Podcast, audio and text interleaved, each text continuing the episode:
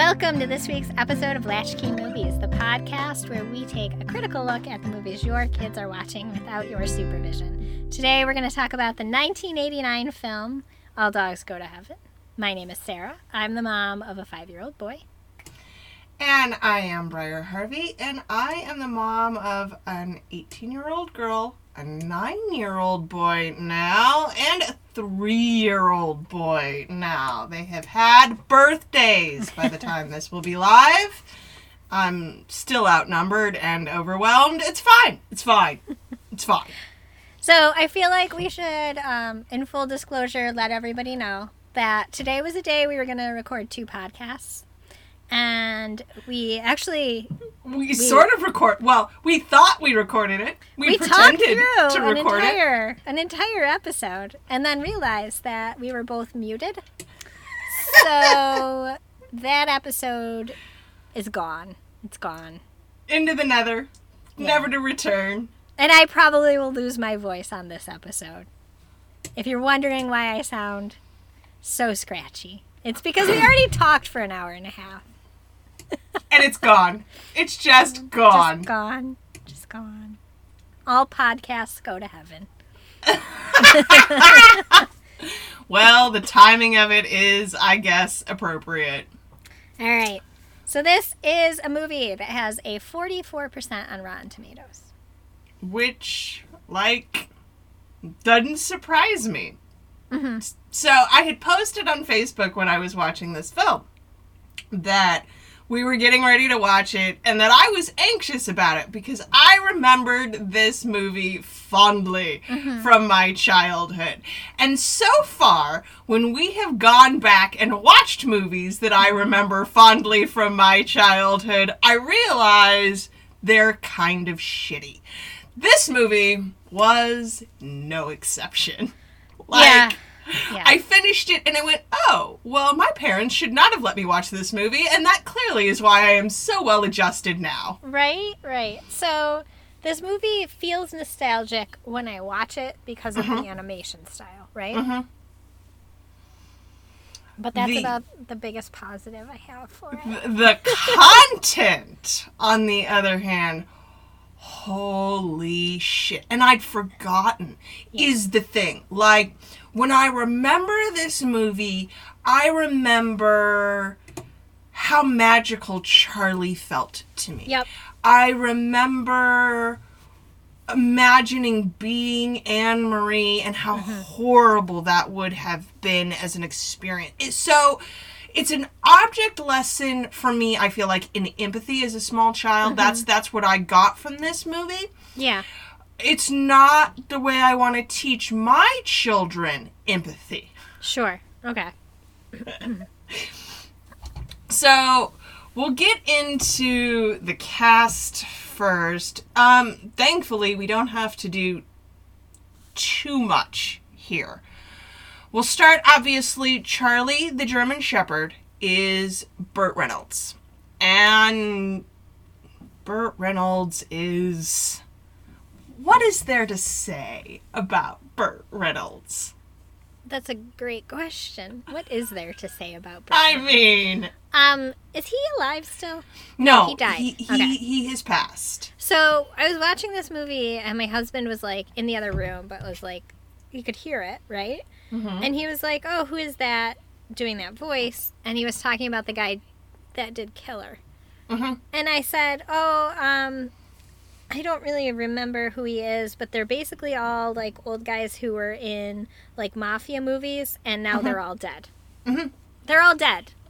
They're all dead. So when they, Is but Dom like, DeLuise dead? I believe think so. He may be the only one. no, Oh, I no, Dom DeLuise is 2009. He's dead too. they're, all dead. They're all dead.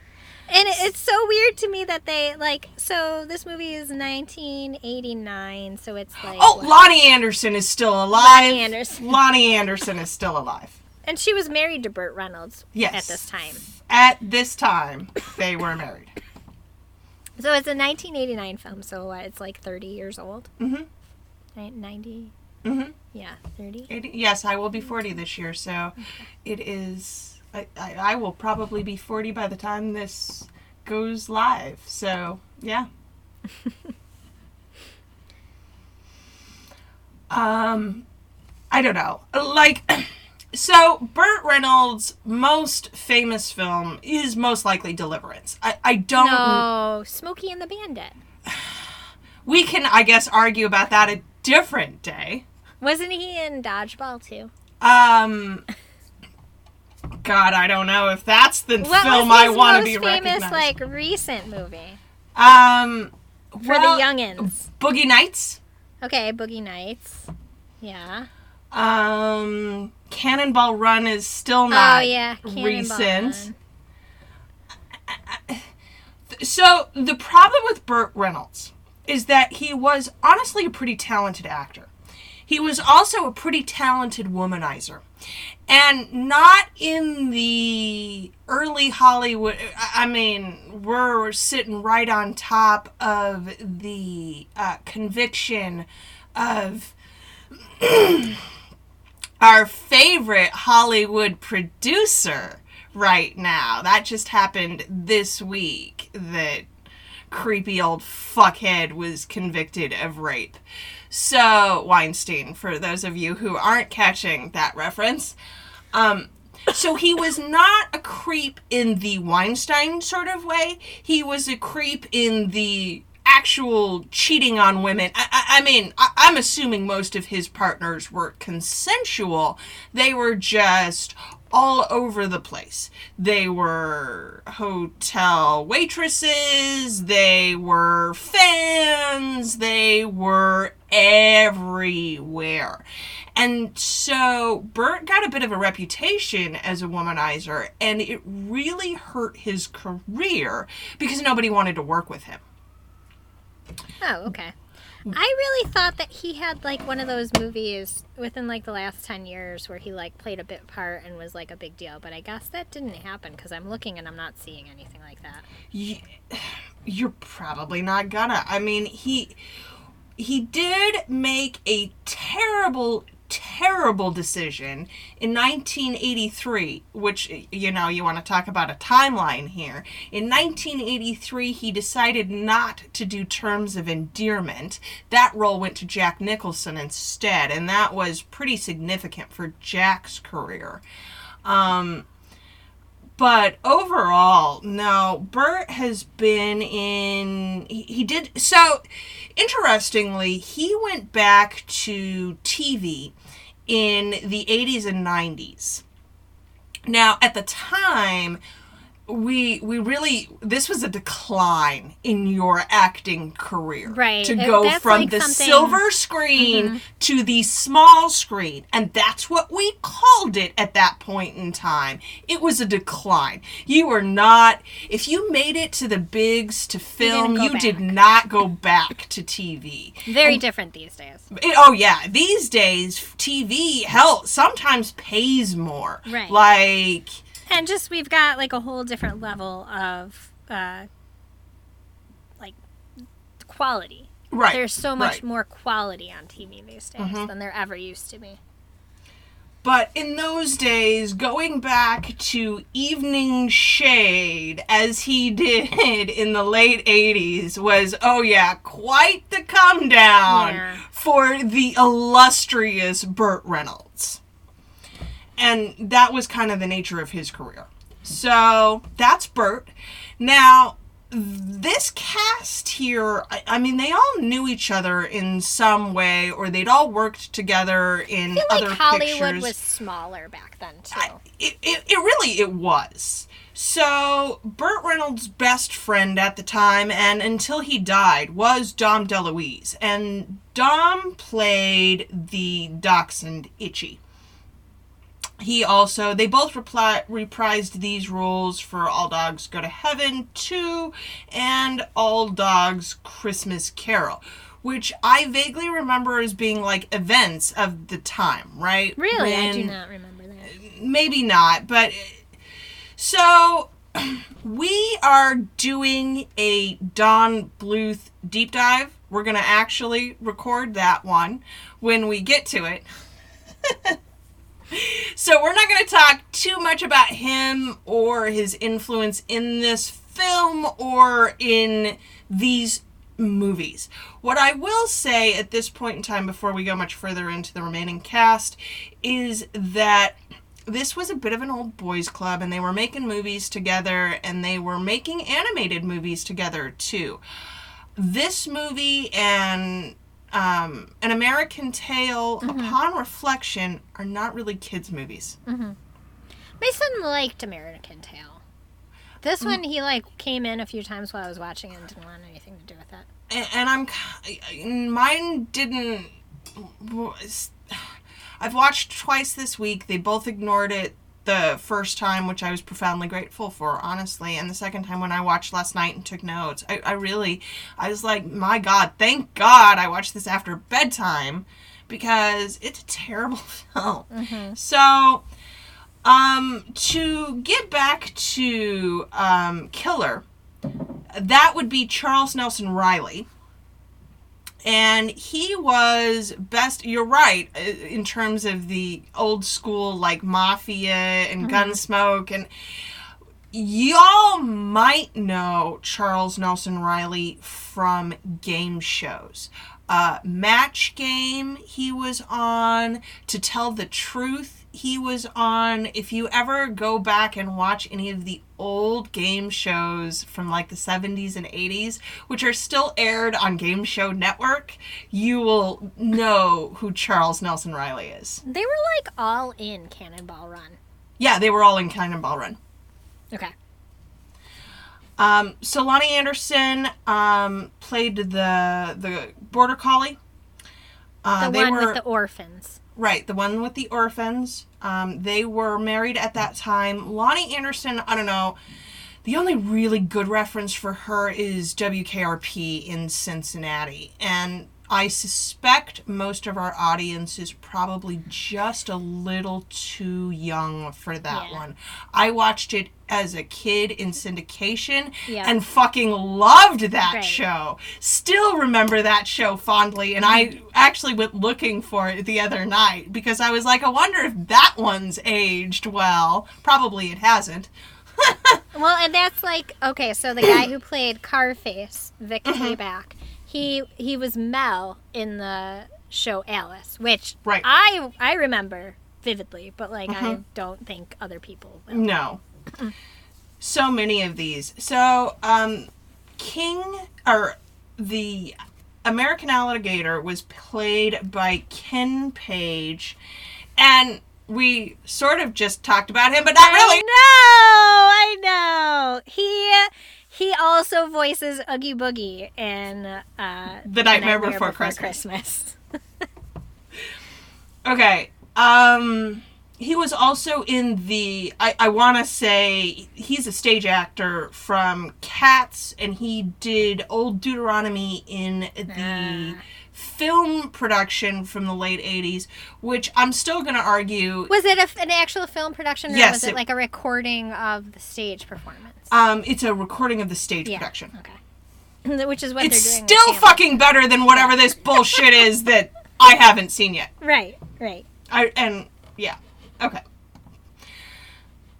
Um, let's see. So that is yeah, those are all of the people we really need to talk about in terms of the extra cast. So we get to get to fun one here. Fuck guys. I really hate having to do this shit.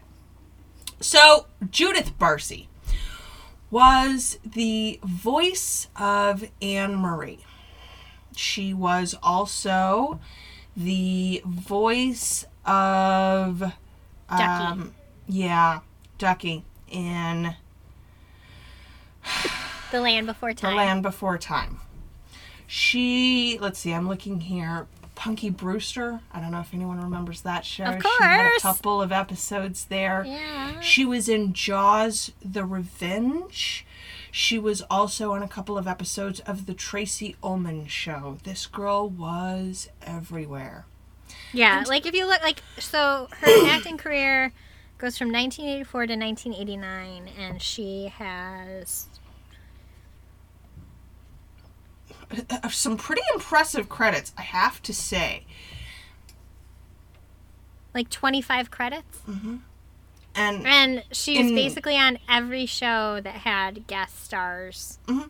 In that time. Knots Landing, The Twilight Zone, Yeah. Remington Steele, Punky Brewster, Cheers, Cagney and Lacey, Cagney The and Love Lacey. I mean, like Saint Elsewhere, Growing Pains. If you know of a show in that period, she was probably on it.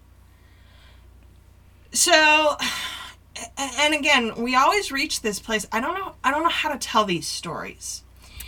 In 1989 um Oh, I'm sorry, 88. On July 28th, 1988, uh, Judith and her mother were burned to death in an apparent murder suicide committed by her father, Joseph. So, um, it's believed they were dead before he set them on fire, but there's still no actual certainty on that one. And then he went into the garage and shot himself, and they were all found after um, fire and rescue was called. Now, this case was pretty significant at the time and arguably has been significant since in terms of what we do in domestic violence cases. Right, because there had been a history. There was a history, a pretty significant one. There, he was originally arrested three times in 1986 for driving under the influence. Uh, Maria, uh, Judith's mother, had reported him for threats and physical violence. Um, in those days, when she decided not to press charges, charges were dropped. So he apparently stopped drinking at that point in time, but the physical violence continued. He apparently threatened suicide on a regular basis. When we're talking about domestic violence and the patterns of behavior that go along with it, one of the things that is noteworthy is that women often don't leave because their partners threaten suicide. So they'll say, if you leave me, I'm going to kill myself. And so they don't leave. And they don't leave. In 1988, Judith reported to a friend that her father regularly threw things at her. That was pr- reported to Child Protective Services, and an investigation was done. But it was dropped because Maria had told the caseworker that she was beginning divorce proceedings. In the today, CPS would not take the mother at her word here. There would have likely been some form of removal. There was, I guess, clear physical evidence of abuse. There were a number of people involved um, in terms of her life in uh, actors, producers, People knew it was happening. People knew this was going on. They were aware. They were trying to stop it, and nothing happened. So, this story then became a bit of a catalyst in the late 80s, early 90s for how we began to address intimate partner violence. Mm-hmm. And I don't. I, I, I, I don't know what to add there except that this film was likely impacted by her death and by the circumstances surrounding her death. Mm-hmm. So, because it was released posthumously. Mm-hmm. So, Were both this and A Land Before Time? yes, they were Released both released posthumously? posthumously. Because we're talking about animation and in those days Right. we recorded the voices well before we were finished running s- scenes so that we could animate the voices properly into the film. And so, yeah, likely um, these were recorded at l- likely a year, maybe even as much as two years before her death because of the time it takes to, or at the time it took to release an animated film in post production. Which tells me then the Land of Time is not as questionable. With this movie in particular, I suspect that because of her death, it was given a lot of leeway in terms of story that it mm-hmm. would not have been granted otherwise. You think it would have had a harsher reception? I do.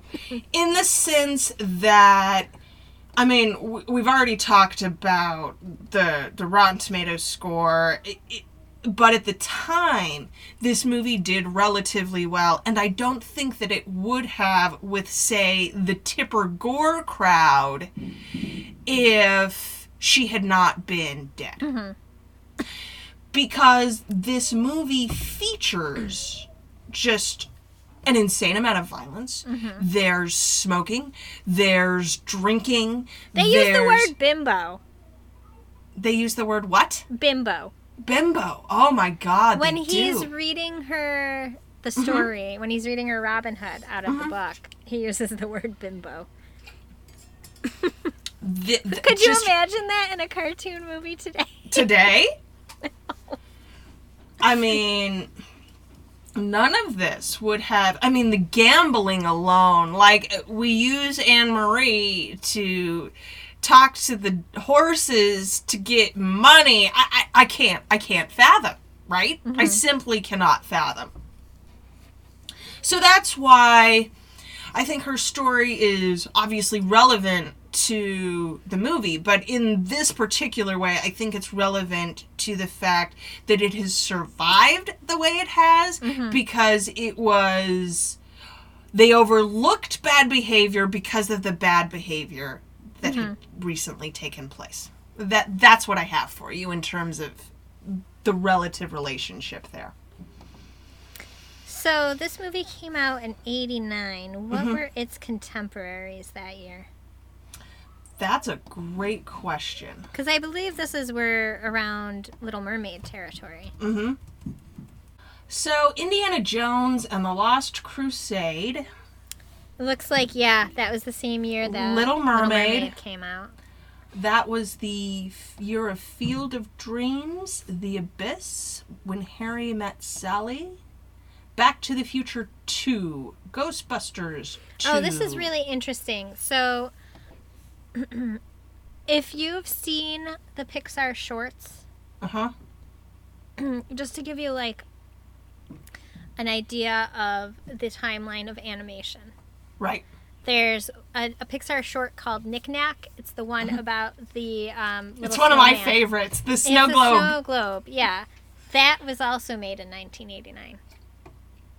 Okay, now that's fascinating because Knick Knack, while one of my favorites, would not cut mustard these days. The girl, uh, all of the girls, they all have gigantic boobs. I mean, little teeny tiny waists, big gigantic boobs. Yeah, but I'm also pretty sure that like stuff like Knick Knack wasn't really created to be like commercially. No, probably not. like a, a, a working on technology kind of thing. No, uh, except that again, we're drawing really fuzzy lines here because Knick Knack, um, the music is done by Bobby McFerrin. Yeah. So if you're not if you're not hearing that song in your head as we are talking about it, you need to go watch it because it is the catchiest little tune. Like all of my kids love that short because of the music. Yeah. Yeah, so I just think it's interesting that this was released the same year as Little Mermaid, which was groundbreaking for Disney. It mm-hmm. was like what ushered in the Renaissance. So to have to compete against that. The Wiz! Look who's talking. Harlem Nights. But what I'm really saying here is I'm looking at all of these. Oh, and Kiki's Delivery Service was the other big animated. But was I mean it's big in like people who watch Ghibli films these days? Was it big at the time? Um, in America? No, I am gonna. pro- probably not. probably not. But it was. Well, and it probably. I wonder if it even came out here. Oh no, that was it, the 1988 the 9 version release. was released here with Kirsten Dunst, Phil Hartman. Oh, there's another fun story. Janeane Garofalo. Yeah, yeah. Okay. And that one's expensive as hell to rent. It's 12 bucks on YouTube. Um, for our non North American and Japanese listeners, we have a few of them. I will tell you that uh, Netflix is now carrying all of Studio Ghibli for you. The rest of us are fucked. But if you're in, if you're in Europe, you can watch You're Studio. Ghibli on Netflix now. okay, but what I'm what I'm seeing here in terms of these movies is that they were all kind of questionable. I mean, like Harlem Nights is a fantastic, uh, but some of these things they we would never make them now. We would literally never make these movies now. National Lampoon's Christmas Vacation, Major League, Uncle Buck. I mean, That was the time period. that was the time period. It was a good year for Tom Hanks, Turner and Hooch, The Burbs. Oh, I love The Burbs. It's like one of my favorite movies. I, uh, but again, I'm looking at these and going, none of these movies. none of them. Maybe Glory. But yeah, it was it was a good year for film. It just they snuck this one on through because we were okay. I, I can't anymore. We'll just get to the story. So, in 1939 New Orleans, which is, I guess, how we get around the fact that we're talking about gambling and drugs and running liquor because it's a 1939 speakeasy. I mean, and that's it's what dogs. and it's dogs, so it's fine. So Charlie and Itchy escape from the pound where they are shot at with like what appears to be a- right, Yeah. right. so they return to their, I guess, dilapidated riverboat on the bayou. Why it's still floating, I, who knows? None of these things matter in any way. Charlie is talking with his partner in Bunny Rabbit Ears, Carface, the pit bull. And Carface has we're given to understand, although not well, which is again why I say this is not a kids movie. There's a mm-hmm. lot of subtext here mm-hmm. That I picked up on this time watching it, but it's obvious that Carface framed Charlie in the Right. first place to send him to the pound. And now that he is out, he has to pursue some other solution to getting mm-hmm. Charlie out of the business. Right. He doesn't want a partner anymore. He doesn't want a partner anymore. He wants to be the mafia don all by himself, and they've done that fairly well, right? Mm-hmm. So, so Carface decides to run him over with a car Sure. because that's perfectly appropriate. Like that's what dogs do to each other. They run each other over with cars. It's fine. And Charlie predictably dies within the first five minutes of the movie. Oh, I think it's a little further in than that. Okay. Because that breakout scene is long. Oh, you're right. It's the first 15 minutes of the movie.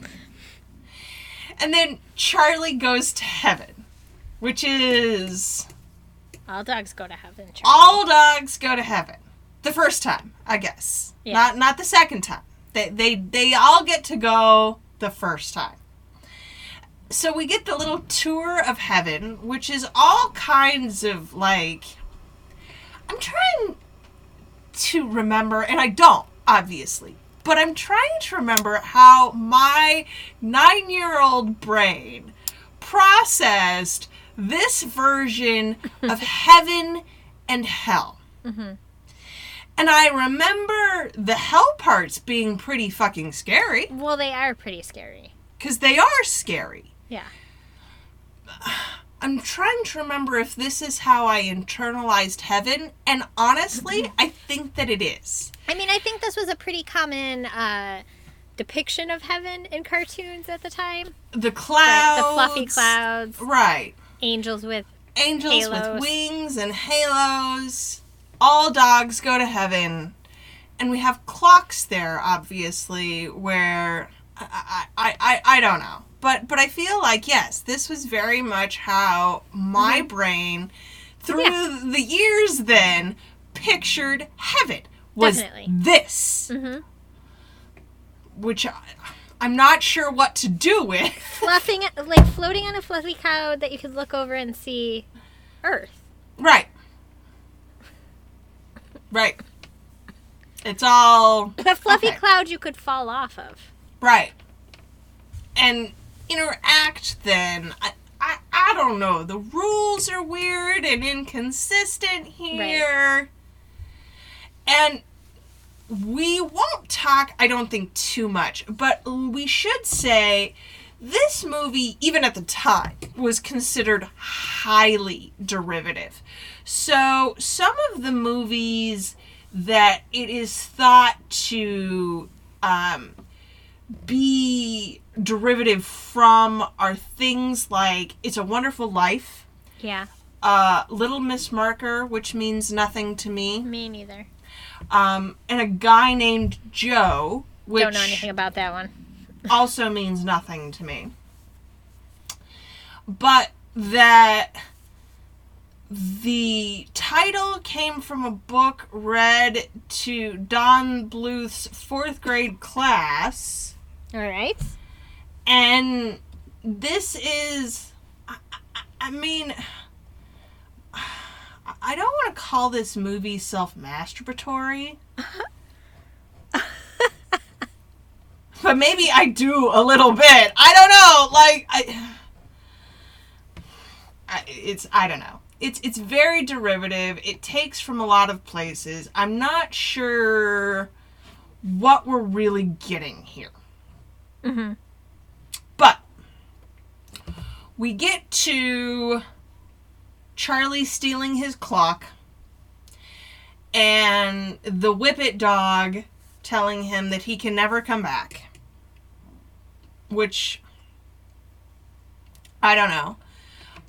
I I think I internalized that part too in some way. Like if you're bad, and, and here again, as an adult, I'm watching this going, why do all dogs get to go to heaven? Because there's literally nothing redeeming about Charlie as a dog, mm-hmm. and it's in his record keeping too. Like as she's reading out the book entry, gambling. selling I think like all dogs, all dogs go to heaven is like the whole. It's the good boy aesthetic of dogs, right right but Charlie's not. Charlie's not a good boy. With or without the E, he Right. is not a good boy. And so so he goes back to exact his revenge. Like this is this is a revenge tale. If we want to peel back the wrappings on it. This is revenge is a dish best served cold Right. and he goes to kill i mean and that's very clearly stated he is here to kill Carface. carface so he starts then So I feel like um, this trope of the character that Charlie is is like the male equivalent to the like hooker with a heart of gold, right? ha! So which like makes it is like ironic the, then that it's burt reynolds doing the voice huh the bad guy, the, like the the redeemable the redeemable. heel Rank. yes we're, we're, we're same word just different slightly Yeah. connotations but yes And and these are like tropes you don't see as much anymore. right? No, Would you say? I, I would generally I would argue in part it's because women are no longer willing to deal with this as a trope because we don't actually find these men redeemable. Like So it's just not. It's like a true. Like it's a thing that you probably saw a lot of in the 80s Mhm. That I feel like we don't see now as much. I suspect if I go back through that list, I Yeah. could we could name off a bunch of Mm-hmm. these exact guys in 1989. And it's interesting too I- as I am as I was watching through even at the end when he saves Anne Marie, I am struck by how he's still thinking of himself 1st mm-hmm. Like he still gets the clock to the box 1st He mm-hmm. goes and then rescues Anne Marie, and then the clock falls, but he tries to go back for it. And then only when he realizes that he cannot save both does he finally, finally mm-hmm. make the decision to save Anne Marie. Right. And I'm like, so this is this is the best we get. Mm-hmm. This is our good dog here. it's not. It's not that great. Is the problem? Is that at every turn we are presented with the redeemable guy, but he's not trying to redeem himself Yeah. the things that he does continually throughout the movie are only to manipulate Anne Marie. Mm-hmm. And and it's not out of a sense of being good. It is clearly to manipulate her. Right. It's when he buys her dresses. After It's- she asks. Right?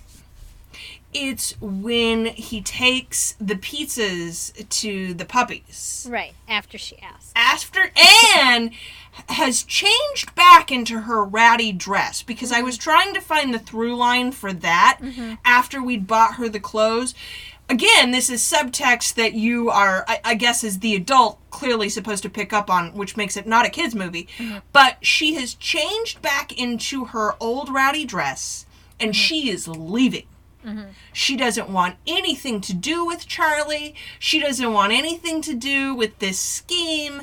She's done. Right. Only then does he bribe her back with mm-hmm. food for orphans. So there's all of these little tales. But before we get into even any of this, should we talk about the fucking gator? Because you and I both I- met. Are, is is that a, uh, are offensive? It's offensive, right? I, I think so. Is so. it like racially offensive, or is it like I can't. sexual identity offensive? I don't know. Is it both? It- maybe. So, like, is he a drag queen? Is that the conclusion I got that the we are? impression from that when he was putting the hat on, and that felt very like I don't know. I, I I don't know. I, I mean, I watched it twice, and and the second time was after your initial note about him, and mm-hmm. I'm still, and and there are other people who have complained about the mm-hmm. crocodile at length. There is a critic that continues to use this as a reference because nothing ever really comes of King Croc except for or King Gator. Oh right, there's the critic who uses the King Gator as like a. There's the Right. scene in this movie that doesn't need to that, be. that doesn't make sense or doesn't Yeah. I, I mean yes king gator comes back to wreck the boat Mm-hmm. while they're being held hostage Uh, but the line with king gator initially Mm-hmm. where we've got the song and dance and the hat there is there is no reason for that scene except to drop in a musical number Right. i- i- is it equivalent to the crab in in Moana? 'Cause I- Tamatoa. Yeah. Is it equivalent to Tamatoa in Moana? Because we never see him again either. True.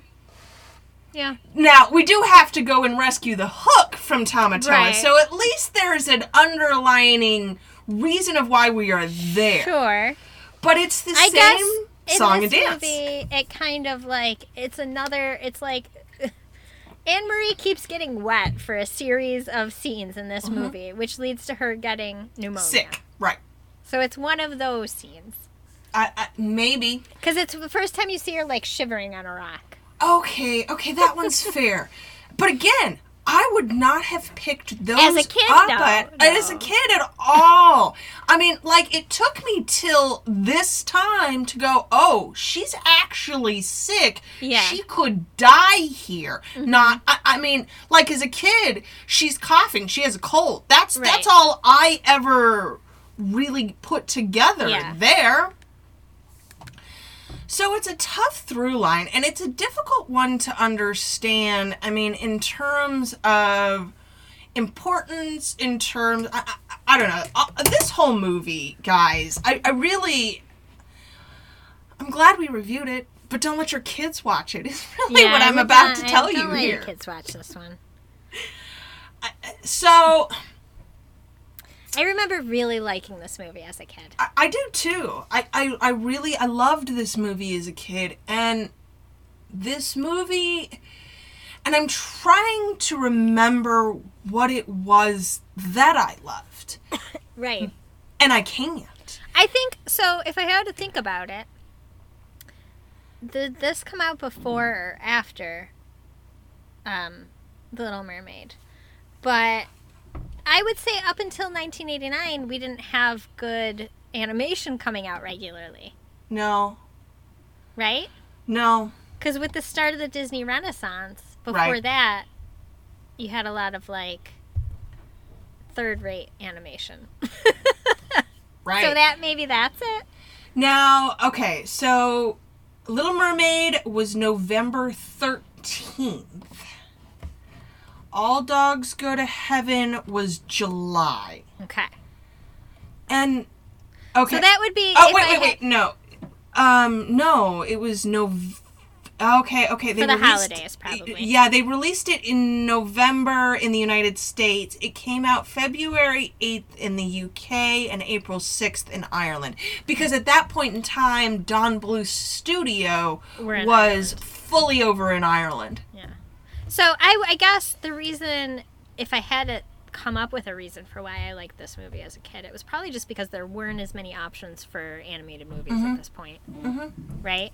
So like I'm if my mom you. wanted to, if my mom wanted to take me to the movies, it was this. Or one of those weird, questionable live action movies that, like, we look back on now and we're like, why did our parents let us watch that movie? Oh yeah, so this there is were just like the animated equivalent to that, I guess. Right. Right. Well, yeah, I mean, and I'm looking at the poster here from the director of An American Tail and The Land Before Time, and The Land Before Time was okay, mm-hmm. and and I've seen it since as an adult. Mm-hmm. And while some of those storylines are questionable, there is a, a, a- a relatively it's okay. I mean, mm-hmm. it's not it's not something that I watch and go, no, my kids can't see this movie. Mm-hmm. Uh, the same is true for an American Tail. There's mm. some objectionable stuff in that, but relatively, I'd say it's overall an okay story. And even though it deals with things that I would identify as adult type themes, mm-hmm. The abandonment, you know, having to find your family in an American Tail. eh, well, actually, that's true in both, Both them, right? yeah. So, but they were stories that at the end you felt okay with. There was a sense of completion. Here, we have that same sense of completion, I guess. Anne Marie gets her family, Charlie goes back to heaven. Right.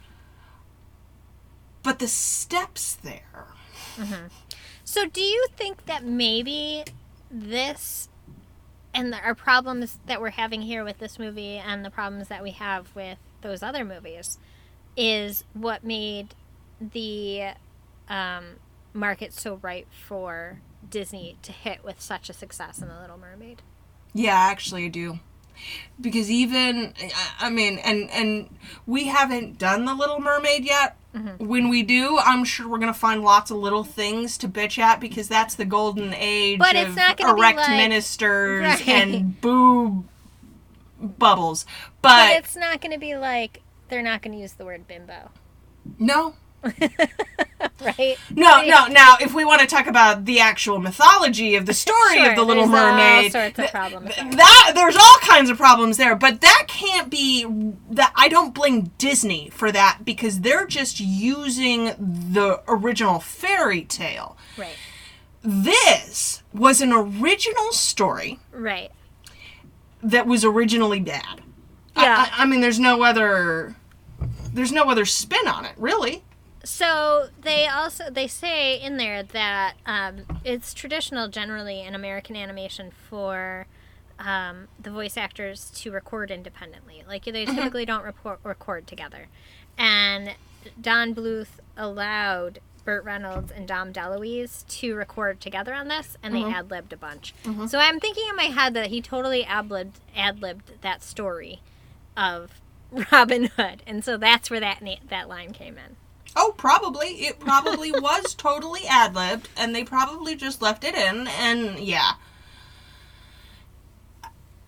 You know, and I have to say, animation is interesting in that ad libbing doesn't happen often, and you can, even here, feel where it works, mm-hmm. right? Like, there are some interactions between Charlie and Itchy that are probably would not have been that way Yeah, if they had recorded separately. right. It's one of I'm trying to remember which one it was. It's a Disney film. Moira Kelly did the voice, and I'm trying to remember the like she met her co-star on the red carpet. What the hell movie is that one? Was it the one we just talked about? It's one we just talked about. oh, it was The Lion King. She's Nala. no. Oh yes. yeah, yeah. Okay. Yeah. She's Nala. She had she had not once met with Matthew Broderick Until on the red carpet. until on the red carpet for that film. mm-hmm. So there you go. I feel like we probably did get some good lines out of Burt and Dom because they were allowed to record together. Right. But that doesn't make the movie good. Yeah. It just it you know, and I man, and I'm really I'm, I'm like there's a part of me that's like I hate coming back to these movies of know. nostalgia for us, right? I know. Like every I'm always disappointed. I know. we, we have yet to do one that has held up to my memory of the magic of this film. I agree. So, but on the other hand, like it, it's valuable because I absolutely would have let my kids watch this movie without even mm-hmm. thinking about it. Yeah. If it had just come up on like, and and I'd have said, sure, all mm-hmm. dogs go to heaven. I remember that. That was a great movie. Right. Now I'm watching it, going, oh, this is not a good movie. Yes. I, I mean, the ray gun alone, right? I, I mean, if for nothing else, we have these dogs shooting at each other with live fire. Mm-hmm. yeah.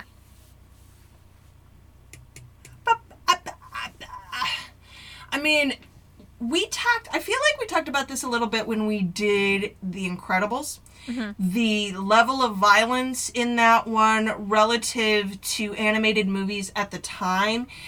And even there, it doesn't quite hit the level of violence that that we're talking about here in Right. terms of actual I mean because they shot at those dogs multiple times. Like I don't know that we ever heard anyone get hit or, you know, that wince that would come from it. Right. But still, uh, you know, yeah.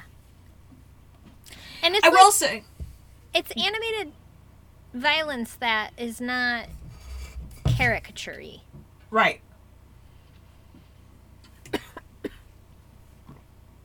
Right. It's the It's not like a pow and, you know, like uh, getting hit in the head with a mallet.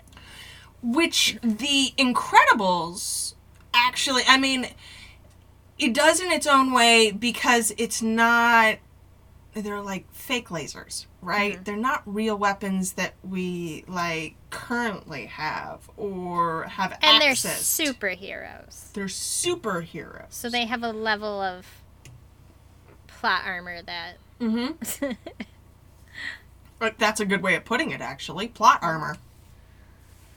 I don't know. It's, it, there's too much violence in this movie. There is a lot of violence in this movie. I will say, I did appropriately sob, like hard sob, both times when Charlie goes back. Yeah. You know, and I'm such a sucker I- for this shit, and I know it's coming. Yeah. And you know, the older I get, the more I really get angry when my man- when you're manipulated. when I'm like that. manipulated in that way. Yeah. And this one really did feel manipulative. I didn't like when um, when Anne Marie is back at the church because she's sick, and Itchy and Charlie are talking, and Oh, Charlie's God. talking about how he's just going to dump her in the orphanage, and she Oh, overhears. yeah. I don't like that. No, there's there was really a lot that was I was very uncomfortable with this. I feel like Itchy redeemed himself Yeah. By getting her help with the um, the stuffy. Right. And I thought it was interesting how at the very end it's Killer that pushes her out of the water. Right.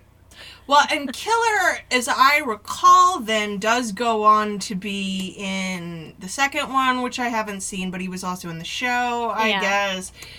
Likely because They could get the actor to do it. Charles Reilly was available. I mean, yeah, he was the second original voice actor, and oh no, he did not do the sequel, but he Okay. was in the series. So that's that's that one there. You know, Um, so the scene where Charlie has the dream about going to hell, mhm. That's apparently that was apparently cut because well not it was edited Mhm. because it was way it was worse before, is what you're telling Yeah. me. Yeah. Yeah. It was pretty bad. Yeah. It was bad as is. It, it, it was pretty bad That as dog is. dragon thing is terrifying. Oh yeah. I feel like the scene at the end where um, Charlie comes and I think first of all it's a little weird that Hell allows Charlie to come and visit Anne Marie, um, but also I like, think he just hasn't been scooped up by hell Ah, yet. okay. Consider it that that that purgatory Okay. transitory period. Yeah. Sure. Um, I wanted more payoff in the battle between good and evil there, Mm-hmm. because like I feel Then like a sparkly blue light, yeah, which literally was cribbed, like straight up lifted from "It's a Wonderful Life," right? I, I mean, the sparkly blue light doesn't get any more lifted than that. I guess yeah, because you get the stars talking. Right. It's a wonderful life. Mm, Okay, I'll give you that. I don't know. I, I, this one was hard. This one was hard to go back to. This one was not. It was hard to watch twice. It was hard to watch twice. I, and on this side of it now, I'm like, I don't know that I'm ever gonna do it again. No, probably So. not. I have no desire to delve into like the sequels. I don't remember No. them from my childhood. No, I don't remember the sequels, but I won't be watching them, and I don't Um, think I will be watching this one again. Something that's don't. interesting is that the Anne Marie character is not even in the sequels. Um, I believe that was a production decision Yeah. at the time because like of in Judith. memory, yeah. Right, in Judith's- memoriam. Yeah. Mhm. which I find to be appropriate. Yeah. And to be fair, storyline wise, it does make Her story sense is over. to write her out. She Yeah. Mm-hmm. is kind of done. She's been adopted. She's taken care of. They could have absolutely used her given her ability to communicate with the animals and likely would have if Judith hadn't died. Yeah, but I like that she gets the happy ending. Right, I do too. I like that she gets the happy ending and gets to keep the happy mm-hmm. ending. So that's Which is so often in sequels, it's like they just right. They they negate it all. Mm-hmm. It's like it never happened. So she gets to keep her happy ending, which is more than we can say about the rest of us and this film, right? yeah. Uh, yeah, that's all I have. Did you have anything else you wanted to add on this one? No, I still don't. I like. I, I don't know. I I I like the angel whippet. yes. I remember her being like. I remember her making an like an impression on me as a kid. As an angel, or I don't, I don't know. I just thought she was cool. Like I wanted an angel with it.